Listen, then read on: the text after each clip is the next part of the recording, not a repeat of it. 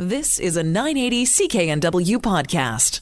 Well, maybe you're planning on going to some of the Canada Day festivities today, whether you're going downtown Vancouver or some of the other uh, communities. Maybe you'd like to take an Uber or a Lyft or some other rideshare there so you could enjoy yourself and not really worry about how to get home. Well, too bad you can't because we still don't have ride sharing or ride hailing in this province. When will we have it? It's still anyone's guess, although we are told to wait for the fall legislative sitting and there will be more information released at that point. Well, members of the Ride Sharing Now for BC Coalition would like to see it sooner rather than later, and they made a renewed call for ride sharing in BC. Uh, Ian Tostenson speaks uh, for Ride Sharing for BC Now. He's also the CEO of the BC Restaurant and Food Services Association and joins us on the line. Ian, thanks so much for being with us. Oh, thanks, Jill. Thanks for uh, shining light again on this on this uh, frustrating topic. Uh, and frustration seemed to be the theme at the news conference where you were, and we heard from other business owners, uh, the Surrey Board of Trade, Harbour Air, uh, other businesses, one after another, stood at the microphone calling for this. Uh, where does it stand as far as do you have any other information other than wait for the fall and we'll have an announcement on where this might go in BC? That's pretty much what we've uh, we've heard all along. Is wait for the fall. The premier said uh, boy, I might need a couple more months. The Liberals were going to bring it in uh, during December if they had got reelected. So all these promises, and I think the the coalition is a little frustrated. Well, more than frustrated because we represent. We another way of looking at this is about a million people that work for those businesses in the coalition that really want ride sharing for various economic reasons that will benefit the economy. And I think the other issue that I think that which really gets hung up on is that um, the premier really believes this may hurt the taxi industry. And I just was doing some research this weekend, and in um, uh, we looked at uh, a couple places like Brampton, Toronto, Calgary, and Niagara all have ride sharing now with uh, Lyft and Uber, and they've had no effect on the taxi industry at all. In fact, um, in Brampton, uh, transit is up 18%, and so is our taxi rides. So what we see is as uh, other markets that have have ride sharing doesn't seem to have an effect. There is a level of playing field, that, a leveling of the playing field that needs to occur in BC. But I, as I said on Thursday, I think if we had Lyft and Uber and the taxi guys in the uh, in the same room, we could probably sort this out in a couple hours. It's not that complicated. It really isn't. no, it doesn't seem to be. I'd also like to find the person, other than perhaps the taxi lobby, which is a powerful lobby. Yes. To find the person who is opposed to this, because I have yet to meet anybody who thinks it's a bad idea.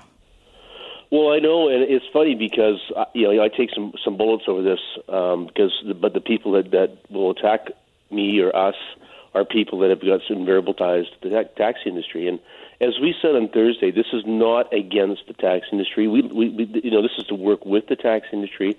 We saw in Nashville, uh, I used an example on Thursday where when ride sharing came into Nashville, it actually made the taxi industry more competitive, and the cars got got better, and there's still a very vibrant tax industry. So, I, for some reason, someone has this idea that this is going to take over the tax industry. There's no way it's going to happen and I think we'll see a better tax industry, and we'll see a tax industry that's that's able to compete more and actually be able to you know take rides from other municipalities and et cetera, et cetera. So.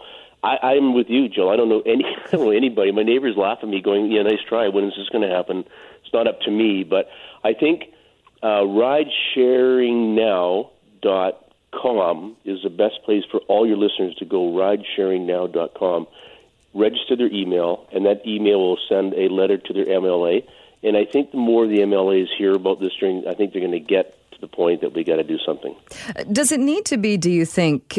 Because even though they will say again and again that it's not political, it's because we have public insurance and we need to have this made in BC model, which I don't buy. Does no. it need to be, you think, because it was an all party committee that looked at this?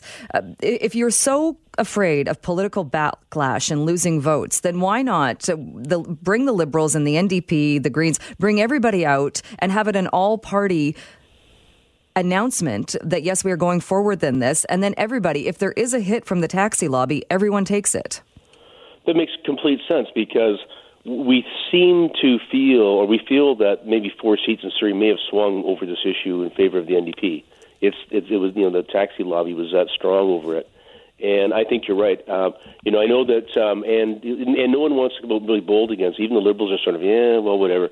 I mean, the only guy who's been really strong about this is is uh, the Green Party um, uh, leader and um, Andrew Weaver. And I think you're right. He needs if he's going to step up and be a leader here, he should get the other two sides on board and say we're going to bring this in. He keeps saying it is going to come in, but he hasn't got the power to do that.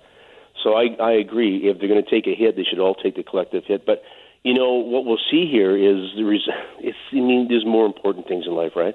We mm-hmm. will see the resumption of normality. I'm sure once we get ride sharing in place, it's going to solve a whole bunch of issues with affordability and able to move around Metro Vancouver. And you know, you saw um, the, you know some of the people that spoke on Thursday from uh, ride sharing now. And you know what? I this is really interesting.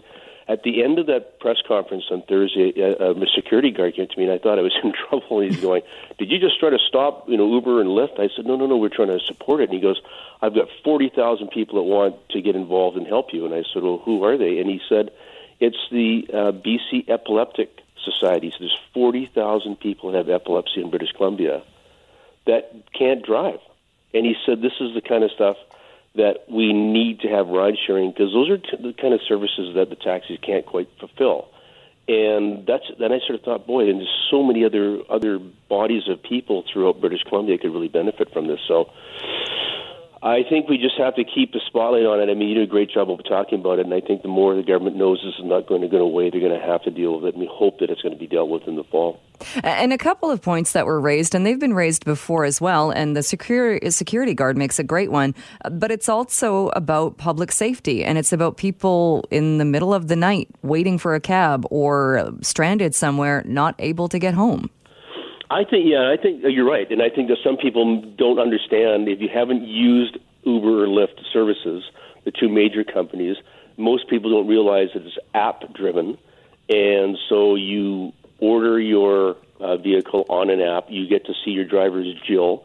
Jill has a rating from all her drives she's done out of five, and everybody knows where you are in that car at all times with Jill. It's, I mean, this very safe environment and you get to rate Jill after the ride. So it's a very um, there's a lot of there's a lot of tension on the system to make sure that there is integrity in it. But then you hear people who go, oh, yeah, you hear about the Uber driver in Florida. Well, yeah, there's been taxi drivers too. So come on, those are just ridiculous arguments. I think ride sharing. I've used it a lot in the states, and I, I know you have. Is really safe, and I think it's um, and I think that when people make these arguments here about safety, they don't understand. They never used it, and they've never they've never downloaded the app because there's no reason to in BC until we get it right.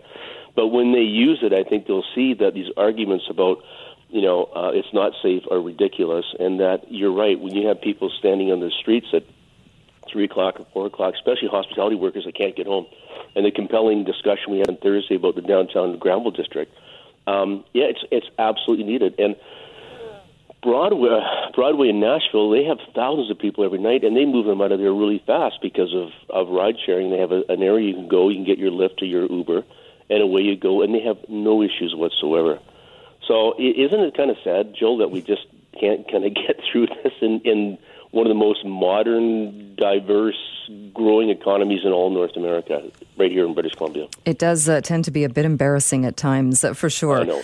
Uh, Ian, I know. great to talk to you again. Uh, the website, ridesharingnow.com? Yep. All right. Great to have you on the show. Thank you so much. Happy Canada Day. Yeah, you too, Jill. Thanks so much.